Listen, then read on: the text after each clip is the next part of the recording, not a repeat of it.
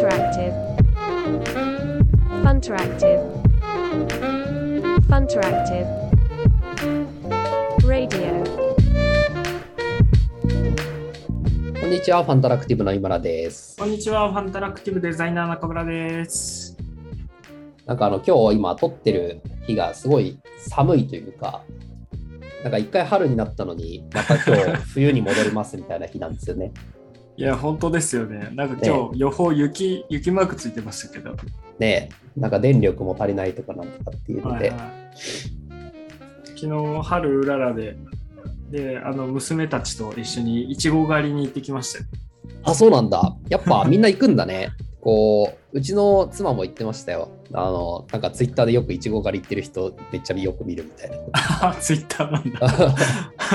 ちなみにあのね近、近所に、東北県内にいちご狩りができる農家があって、そこにえ自転車でみんなで行ってきました。ー、あ、もうそれは行かざるを得ないね。あ いやー、よく食べる。下の子供もイチゴ狩りできるの？うん、あのいちご摘んで一緒に食べましたね。えー、食べる専門でしたね。まあそろそろね、まあじゃあ来週ぐらいはまた春が戻ってくるといいですけど。いや、本当ですね。じゃあ今日なんですけど、まあ今日も結構バクッとしたテーマで、えっと、スムーズなプロジェクト進行をするにはどうすればいいかっていう。はいはいはいはい。命題ですね。バクッとはしてるけど、みんな悩んでるところだよね、きっと。そうそう。まあ、いろんな流度で悩んでるとは思うので、そうね。うん。まあ、スムーズなプロジェクトって言ってもね、いろいろ定義があると思うんですが、今日はあの、社長がね、普段社長業以外に PM 業もやっているので、その視点でいろいろ答えてもらったらいいなと思ってます。はい。まあ、スムーズなプロジェクト進行ってバクッとしてるので、なんか定義みたいなものを軽く設定するとしたら、何ですかね。まあ、PM 視点でいくと、終わらせられる、プロジェクトをちゃんと終わらせられる、締められるっていうところで進めていきますか。まあそうだね。定義というか、その進め方、まあなんか今回はいろんなプロジェクトっていうふうに広げすぎるというよりかは、まあ、うんうん僕らの場合、アジャイルとか、まあいわゆるスクラム開発みたいなことを。採用するケースが、まあ新規とか、えーであっても、あの、多いし、まあリニューアルであっても多いし、まあもちろん改善であっても多いので、まあその辺はなんか絞ってもいいかもしれないね。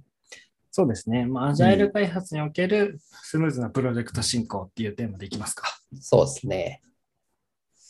で、そうですね。今、あの、安坂が言ってくれたみたいに、まあ、終わらせるっていうところ、まあ、終わらせるっていうか、なんかそのプロジェクトのゴールとか、あとマイルストーンみたいなものは、まあ、どんなプロジェクトでもやっぱあると思っていて、まあ、そうんのある程度先に見えるマイルストーンに、まあ、たどり着くっていうことが PM としては、あの、大事で。で、まあ、一つ、あの、身も蓋もない話をすると、うんうん。まあ、僕がいつも言ってるのは、プロジェクトマネージャーで一番大事なというか、あの重要なことって、やっぱりプロジェクトを終わらせるというか、まあ、そのゴール、マイルストーンに必ずあの叩き込むっていうことは絶対大事だと思っていて、はいはいはいはい。で、プロジェクトマネージャーって、その、なんか、あの仕事的に、その、まあ、ゴールに向かうっていうことに対して、障害がいろいろと降ってくるわけじゃないですか。うんうんうん。そうですね。まあ、例えばなんかデザインがうまく進まないとか、まあ、エンジニアリングがうまく進まないとか、なんか仕様がうまく進まらないとか、ううなんか、突発的に外部要因で、あの、これができなくなりましたとか、そうですね。ありますね。だ基本的にはその障害と常に戦い続ける仕事っていうか、障害っていうかまあはい障害物うんうんうんうん。だから、なんか、大変なんだよね、レースとして。そうですね。あの、ここを曲がったらいけると思った曲がり角にしょあの福江がいるみたいな。そうそうそうそうそう。なんか、まっすぐの道でこのままハンドル動かさずに運転してたら着きますよみたいなプロジェクトってないので、まずはなんかそ左、そうですね。左斜め後ろからなんか、あの、何かを投げつけられるみたいなね、そうそうそうそうそありますね。う。ねなんか自分自身がやっぱ動かないと、そのままなんかシューティングゲームみたいな横スクロールうのん感じで、あの破壊されていってしまうので。まあ先を見据えて問題を確認しながら、それをまあ自分のハンドリングで避けていくみたいなことが必ず必要になるんで、なんか、つどつどその障害があることに対してへこんでたりとか、んなんかすると、やっぱ心身が持たないっていうのはあるかなと思うので、まあそういそう仕事なんだよっていうのを分かった上で、最後まで必ず自分がたどり着かせるぞっていうのは思っておいてほしいかもしれないね。まあ、あと改めて思うのは、その、そういうし職種だっていうのを理解して周囲がちゃんと鼓舞して、あの、応援する。応援するっていうと、なんかあれだけど、まあ一緒になって、あの、なんとか乗り越えていくためのチーム組成みたいなのができてるとさらにいいですね。そうだね。うんうんあの、エンジニアの、まあ、チームギークだったかなんかで、やっぱ同じバスに乗るみたいな表現がありますけど、あ、そうですね。ね、まあ、みんなで同じバスに乗りながらっていう感じだね。ビジョナリー的な視点ですね。うん。で、まあちょっと身も蓋もない話はそのぐらいにしておいて、もう少しなんか具体的なテクニックみたいな話をすると。まずはあれですね、うんファーストステップの話をしたいですね。そうね。ゴーゴールに向かって走るにあたって、ゴールを決めるみたいなところに、まず、まあ、いろんな人、結構、うん。障害があるんじゃないかなと思ってて、なんかそのあたり、どういうふうに決めていくのがいいんですか？いや、確かにすごい大切で、なんかこう、何月何日までにこれを作るみたいなところをゴールにしてしまいがちだったりするんですけど、うんやっ確かにぱ確かに。そこじゃないよね。それはなんうんかあくまで必要なプロセスであって、まあ、特にアジャイル開発の場合、うんそれが変わっていく前提じゃないですか。うんうんうんうん。やっぱりそのゴールみたいなものは僕は設定するのはやっぱ基本的に価値だと思っていて、はいはいはいはい。誰に対して、まあ、このサービスとかっていうものがどういう価値を返せるのか。うんうんうん。で、まあ、それがある程度の期限っていうのはあると思うので、まあ、どのぐらいの時期にこの価値を返す。で、その、まあ、いわゆるなんかステップとかフェーズとか言われるはいはいはい。心理ですね。うん。やっぱスケジュール、その、なんかよく請け負い型になると、どうしてもその納品物が決まってたりするので、うん。価値っていうところにあの言及しづらかったりしますからね。そうだね。うん。まあ、UX デザインでもね、価値マップみたいなものの言葉が使われたりはすると思うんですけど、うんうん。そういう、その、まあ、誰に何の価値を返すのか、まあ、それをいつ、どの順番でやるのかみたいなことは、結構、まあ、プロジェクトの最初の方に話すケースが多いですかね。てか、まあ、そねそこを決めないと、うんうんうん、ゴールが決まりづらいかまあ、本質的なものがあの見えない状態で走り出すと、ら。うん、本当に、なんだろう、その場しのぎというか、その場その場でタスクをこなしていく感じのプロジェクトになってしまいますからね。そうだね。まあ、うん価値って言われると、なんか、これもふわっとしすぎてて何の話かわかんないかもしれないので、まあ、例えばなんか、うん、じゃあメディアみたいなものを作ってて、読者に対して、まあ、記事が読めるとかっていうのは、まあ、すごいわかりやすい価値だと思うんですけど、うんうんうん、まあ、そこをね、もうちょっと定義していくと、なんかこういうクオリティ、まあ、ここの部分にこだわった記事が読めるとか、まあ、あうん。の速度が速い方がいいとか、まあ、そういう話とかも、まあ、価値の、あの、まあ、大きい価値としては記事が読めるで、その中の細かい、うん。まあ、要件みたいなところに入ってくるのかもしれないですね。そうですね。競合との差別化がこの辺でみたいな。そうだね。うんまあ、そこになんかログインができて、そのお気に入りみたいなものが登録できるとか、まあ、果たしてそれがファーストでいるのかいらないのかみたいな話とかっていうのは、ありますね。うん、ただその本質的な価値みたいなところ、目指す場所が決まっているときに、やっぱりアイデアも出しやすいですし、うん、あの周囲のメンバーがねあの、同じところを目指すにあたってのアイデアの展開とかがすごくしやすいんでね、うん、すごく重要だなと思ってます。じゃあ、あその上で、うん。ある種？いや、今のところがすごく大事なんだけど、結構、うん、まあ、プロジェクトマネジメント業にはまあ入るっちゃ入るんだろうけど、すごい難しいよね。その価値をそうね。まあ、プロジェクトマネージャーの中でも、やっぱりその価値が定義された状態で落とされる場合っていうのもありますし、そうだね。その、まあ、すごい上流から入っていくとしたら、やっぱりそこから入っていかないと、まあ、ブレていくし、周囲の、あの、まあ、デザイナーとかエンジニアとか、あれこれ何のために作ってるんですかって言われたときに、返答に、あの、返答がしやすくなるっていうのもありますね。そうだね。なんうんか、さっきのその何月何日までにこういうものを作らないといけないみたいなことしか出てこない場合は、もう一回ちょっとその価値のところから、まあ、プロジェクトを見直してから入った方がいいかもしれないね。うんうん。もしその価値が定義されていない状態でプロジェクトが始まっている場合は、もしかしたらそこ言及しながら、明確に裏側のテーマっていうのを、あの、明確にした状態で始めると、ん請負型でも、あの、うまくいくのかもなっていうのが若干ありますね。うん。うんうん。じゃあ、上次の話行きましょうか。まあそうですね。じゃあゴーゴールがそう、まあ、価値が定義されている状態で進める、進めている中で、やっぱりあのいろんな障壁出てくると思うんですけど、はいまあ、。途中で障害が起きたときに、まあ、さっき出てた、なんだろう、そこまで気にしないみたいな気持ちの面も大事なんですけど、具体的にどういうテクニックがあるのかみたいなところを、なんか、社長の PM 経験からいくつか具体的に出せますか？そうね。まあ、結構その価値の話と同じぐらいというか、大切なものがもう一つ、プロジェクトスタート結構大事だと思っていて、うんうんあの、まあ僕らもね、たびたびなんかこのラジオでも話してる最大戦則っていうワードが、まあ社内のカルチャーコードとしてもあるんですけど、まあプロジェクトも同じかなと思っていて、で、価値の次がやっぱ人、うん。うんうんまあ、いわゆるチームワークとか、あうんうんうんうんの、人の問題だと思っていて、うん。うんで、まあ遅くなる原因って、例えばなんかこの人が言ってることは、まあ時には信用できるのかもしれないけど、この人が言ってることは信用できないとかで、要はなんかその非合理な意思決定とかで、あの話が止まってしまうとか。あとはなんか、あの、本来はその議論をしたいんだけれども、なんかあの、ついつい批判に聞こえてしまって、あの、その意思決定者の人がうまく、あの、その議論を耳に入れることができないみたいな状態とか、っていうのはやっぱ、まあ、あとはエンジニアとデザイナーがそれぞれ進め方が全然違っていて、あの、うんうんうんなんかデザイナーコンポーネントを作ろうとしてるのに、エンジニアはなんか、あの、ワイヤーフレームが欲しいみたいなとか、なんかそういう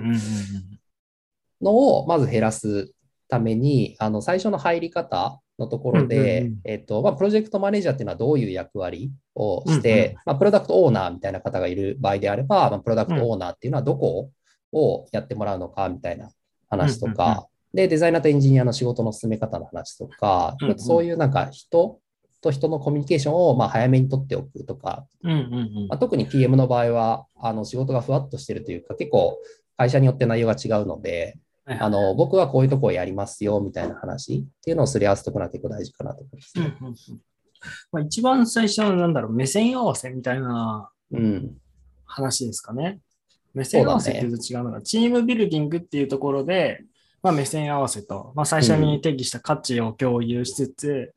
お互いどういう進め方をしていくのかの目線合わせ、視点の共有、まあ、情報の共有か。うん。で、こういう形で進めましょうというチームの中での合意ですね。そうだね。うんなんか事業会社である程度5年とか、まあ何年とかやってきてるチームであれば、まあそれぞれの役割分担みたいなのは、大概なんかパーソナリティもそうだし、分かってると思うんですけど、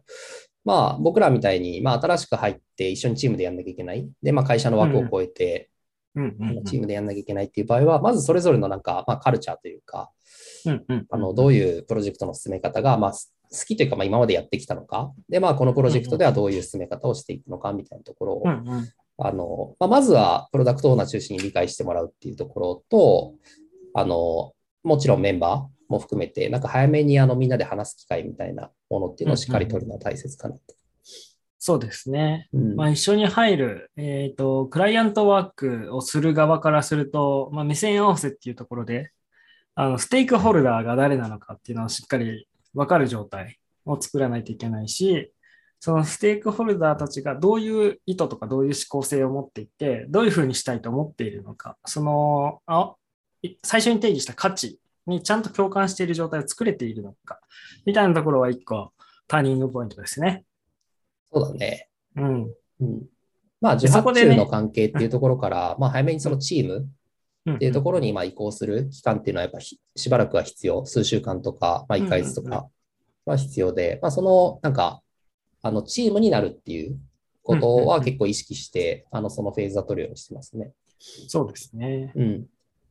まあ、大体そこであの合意だったり、あの目線がちょっとだけずれてたりすると、まあ、な何かしらの弊害とか障害になって出てきたりしますもんね。そうだね。まあ、あとはチームになれると、その、なんか偉い人だけが発言するというよりかは、みんながみんな、なんかそれぞれのコミュニケーションラインでコミュニケーションが取れるようになるので、あのエンジニアとデザイナーが勝手に喋ってたりとか、まあ、デザイナーからプロダクトオーナーへの提案がどんどん出てきたりとかするので、うんうんうんまあ、そうすると、あの、まあ、そこのフェーズは超えて、あの、もうちょっと具体的な話に入っていけるかなって感じがする、ね。そうですね。うん多い人数で開発している最大のメリットは、マンパワーが出て、いろいろな脳みそがあって、いろいろな思考が勝手に進むことですからね。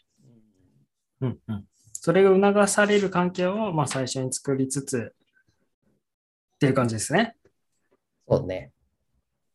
他になんかテクニックとして上げていくとしたら何かあったりします？えっと、まあ、今、その価値と、まあ、あうん。とチームのまあコミュニケーションみたいな話をして、で、まあ、もう一つ、えっと、まあ、いわゆるなんかスクラムマスターみたいな人がやるべき仕事なんですけど、やっぱりそのスクラムのルールを決めるっていうのは結構大切で、ツールも含めてね、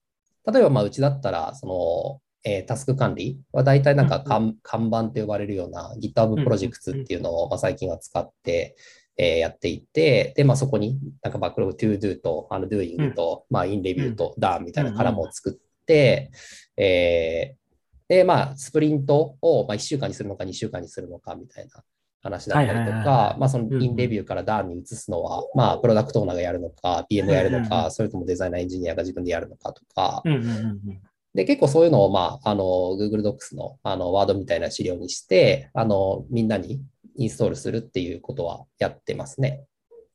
ああ、そうですね。うん大事ですね。まあ、あとはその、スクラムのルールうん以外のところで、日々の細かいコミュニケーションのルールとかはどういうふうに作っていったりします？コミュニケーション、なんか具体的に逆に安高のイメージってある？今の話。いやもう朝会のタイミングだったり、ああ、まあ、最近よくあるのは、その、初めて会った人とかが内向的なのか外交的なのか、その、コミュニケーションを、あの、まあ、ちょっと困ったら話したいっていうタイプなのか、なんかちゃんとドキュメントに起こしておいてほしいっていうタイプなのかとか、はいはいはいはあまあ、あの、どっちも重要なんですけど、まあ、どういうふうにチューニングしていくのかっていうのが、うん、なるほど。あの、ミーティングの設計は結構そのスクラムのガイドと近いところというか、まあ、その中に入ってるものでもあって、うんうんうん。例えば朝会みたいなのは、まあ、スクラムだとデイリースクラムって言って、うんうんうんうん。その、まあ、一日ね。軽く仕事するときに昨日の作業と、まあ、今日の作業、振り返りみたいなものと、あとまあ一番大事なのはそのスクラムの振り返り、まあレトロスペクティブって言って、ちょっとまあ難しい単語なんで、あんま一般的に使わないかもしれないですけど、まあ、レトロスペクティブって振り返りと、あとはまあ次のプランニングうんうんを入れるっていう。なので、まあデイリースクラムは、えーまあできれば毎日やった方がいいし、まあちょっうんうんとあの、まああんまり毎日やるほどの時間がなければ、あの2日に1回とかがやっていて、で、振り返り、そのレトロスペクティブとプランニングは結構時間しっかりとってうん。やっている。で、大体定例を、その、まあ、プランニングの次の日とか、まあ、あと同じ日とかに入れて、えーまあ、要はチームが作業したものと来週作業したものっていうするものを、あの分かった上で、その、まあ、定例の場ってその共有の意味もあるので、まあ、こういうところをこういう意図で進めてますよみたいなところの、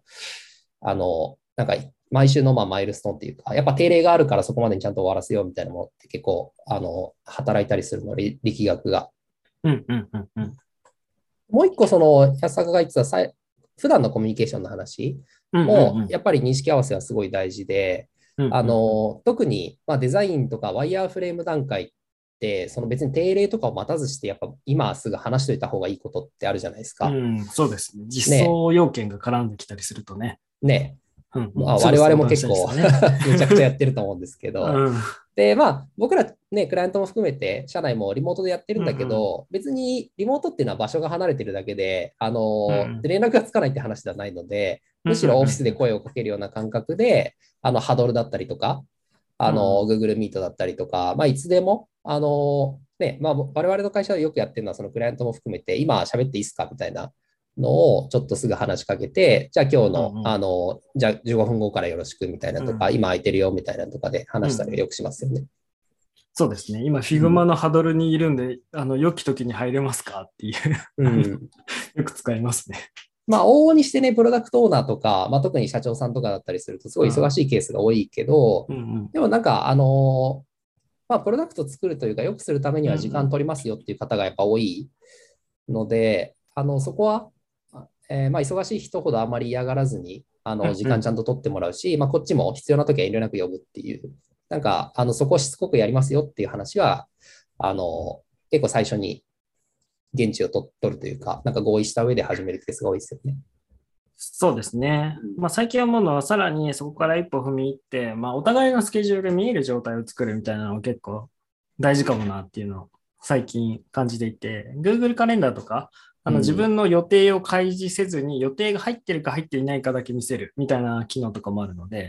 なんかそういうのをうまく使っていくと、さらに連携が取りやすくなったりはしますよね。まあそうだね。最初からうまく使えてるといいんだけどね。みんな、まあそ皆さんが皆さんやっぱり、あの、そんなに綺麗にワークフローが整ってるわけじゃなかったりするので、まあまあ本当の意味でね DX みたいなところで言うと、うんそういうところも結構大事だったりするよね。いやそうですね。うん。まあ、あとはその、常に自由に話しやすい環境があるかどうか。まあ、これ、あの、なんだろう。いろいろご意見はあると思いますけど、ああ、PM、僕に対する PM 像、理想の PM 像としては、やっぱり、あの、話しやすい、報告、連絡、相談しやすい状態の PM がいると、やっぱ、あの、円滑に進むなとは思っていて、まあ、相談して、その相談をさばききれない感じになっちゃうと、また話は別なんですけど、まあ、相談にしっかり乗ってくれて、取捨選択して、ああ、それ後でやるんで、ちょっと置いといてくださいとか、あその場その場の判断。で、なんか、なるほどって納得できる状態にしてもらえると、すごく進みやすいなって、安心感があるなっていうのを改めて感じていて、うん。そのなんかまあ話しやすさというのか逆に話しづらさというのか、どういう部分っていうのかな。忙しそうだと話しづらいってこと ?PM が。まあ、忙しい、まあ、すごい厳しい、厳しい、厳しいはいいんだよな、別に。あのーそうですね。なんかすごい怖い感じで、高圧的に、まあ、意図せず、あの、忙しくなってくると圧が強くなったりするので、うんいやそれ今やってる場合じゃないですよね、みたいな風な、あの、切り返しになってくると、ちょっと、いや、いや、ちょっと、ちょっと待って、そういう話をしたいんじゃなくてさ、みたいな話になっちゃうけど、なんかそこの、あの、やっぱコミュニケーションのポイントっていうのはかなり高いなとは思ってますね。ここ最近。まあ、そう感じる機会を、まあ、なんだろうな、みんなブーストがかかってくると、すごい、あの、なんかエンジンがかかってくるのでね、あの、張り詰めた感じみたいな瞬間は出てくるので、まあ、その張り詰めた時にどれだけあの心にゆとりがある状態で前に進められるかっていうのは、改めて強いチームはそれができてるなっていうのを感じるので、自分たちもそういうところ気をつけていかないとなっていうのは改めて思ってますね。うん。なるほど、なるほど。まあ、今日なんかなんだかんだであっという間に時間が過ぎちゃったんで、まあ、最後一テーマぐらいスムーズなプロジェクト進行についてっていうののテクニックの話をして終わろうかなと思うんですけど、はいまあ、あのさっきの前段の話からそのスクラムの話に入って、で、うんうん結構意識というか自分自身も含めてあの、メンバーに、まあ、デザイナーとかエンジニアとかそれぞれに意識してもらうことって考えてるのが、えっと、今自分がやるべきことみたいなのを割と分かりやすくするというか、うんうん。なんかサービスってものすごい複雑じゃないですか。はいはい、で、はい。それがなんか半年、1年プロジェクトみたいになってくると、まあ要はタスクの物量がとんでもないんですけど、まあ、あの看板っていうのをタスク管理で使うのに一番いいところって、まあ、今今週やるべきこととか、まあ、下手すると本当に一番上にある今自分がやるべきことみたいなことがいつでもパッとわかるっていう明確にがいいと思っていて、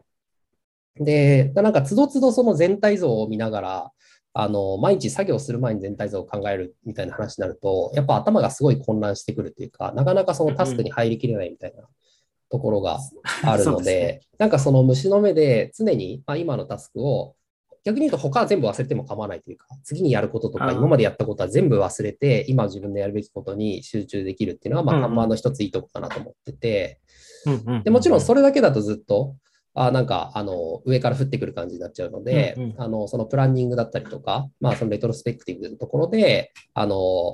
う一回鳥の目を持って全体を俯瞰して、あじゃあ次は何をやろうっていうのをあのつどつど考えていく。なんかその切り替えみたいなのが結構大切かなって個人的には思ってます、ああ、すごい思います。鳥の目を意識しすぎるとね、あ、あれもやらなきゃ、これもやらなきゃ、みたいなそうそうそうそう。感じにもなっちゃうからね。うん。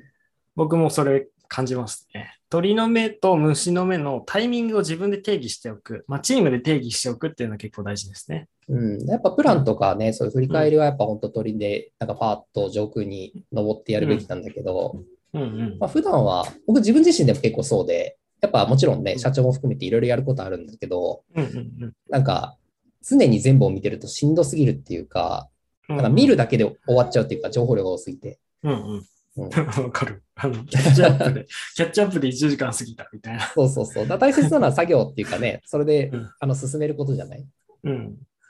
やっぱなんか、そこをうん。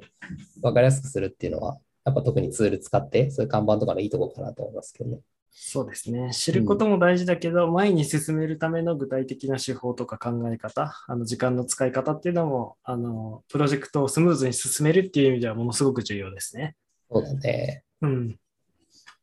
やっぱりまあ、我々がやってるのはものづくりだからね、やっぱそのものを作る時間、まあ、作るとか、うん、別にデザインとか、まあ、Figma のファイルとかだけじゃなくて、あの、使用書とかドキュメントも含めて、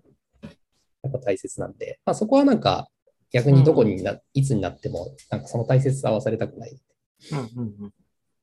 今日大きく、まあ、ゴールの定義とスタートのチームビルディングの話と、真ん中あたりでよく陥る問題に対する対処法というか、あの、プロジェクトの進め方みたいな具体的な例で出してきましたけど、これなんかいろいろテーマ決めて、まだ掘り下げられそうですね。終わらせ方かな、じゃあ次は。ああ、いいかもしれないですね。また気合の話になっちゃうかもしれない。僕が喋るとちょっと気持ちの面が押しすぎるなと思って。あ、いやいやいや 僕が、僕が喋るとね、ああの、終わらせるのは最後は気合だからさ。まあ、そういうところはね、少なからずありますよね。気持ちの面みたいなのね。ううんん、最初からその心持ちで臨んでおくのと、やっぱ自然には終わらないからさ。うんうんうん。そうそうそう。なんか理想を掲げるとね、広がっていっちゃったりしてね、え、どうするんだっけみたいになったりもするので、まあ、そこを PM がしっかり締めてくれると、すごくあのいいプロジェクト進行になるなって改めて思ってます。まあ、気合の話はね、ちょっと半分 冗談も入ってるんで、あんまり言い過ぎない方がいいかもしれない。まあ、いろんなテクニックと、あとマインドセット、考え方は大事ですね。うん、そうですね。うん。じゃあ、今日はそんなところにして、また、じゃあちょっと別の機会で終わらせ方やりましょうか。はい。ぜひやりましょう。はい。じゃあ今日はどうもありがとうございました。ありがとうございました。また来週。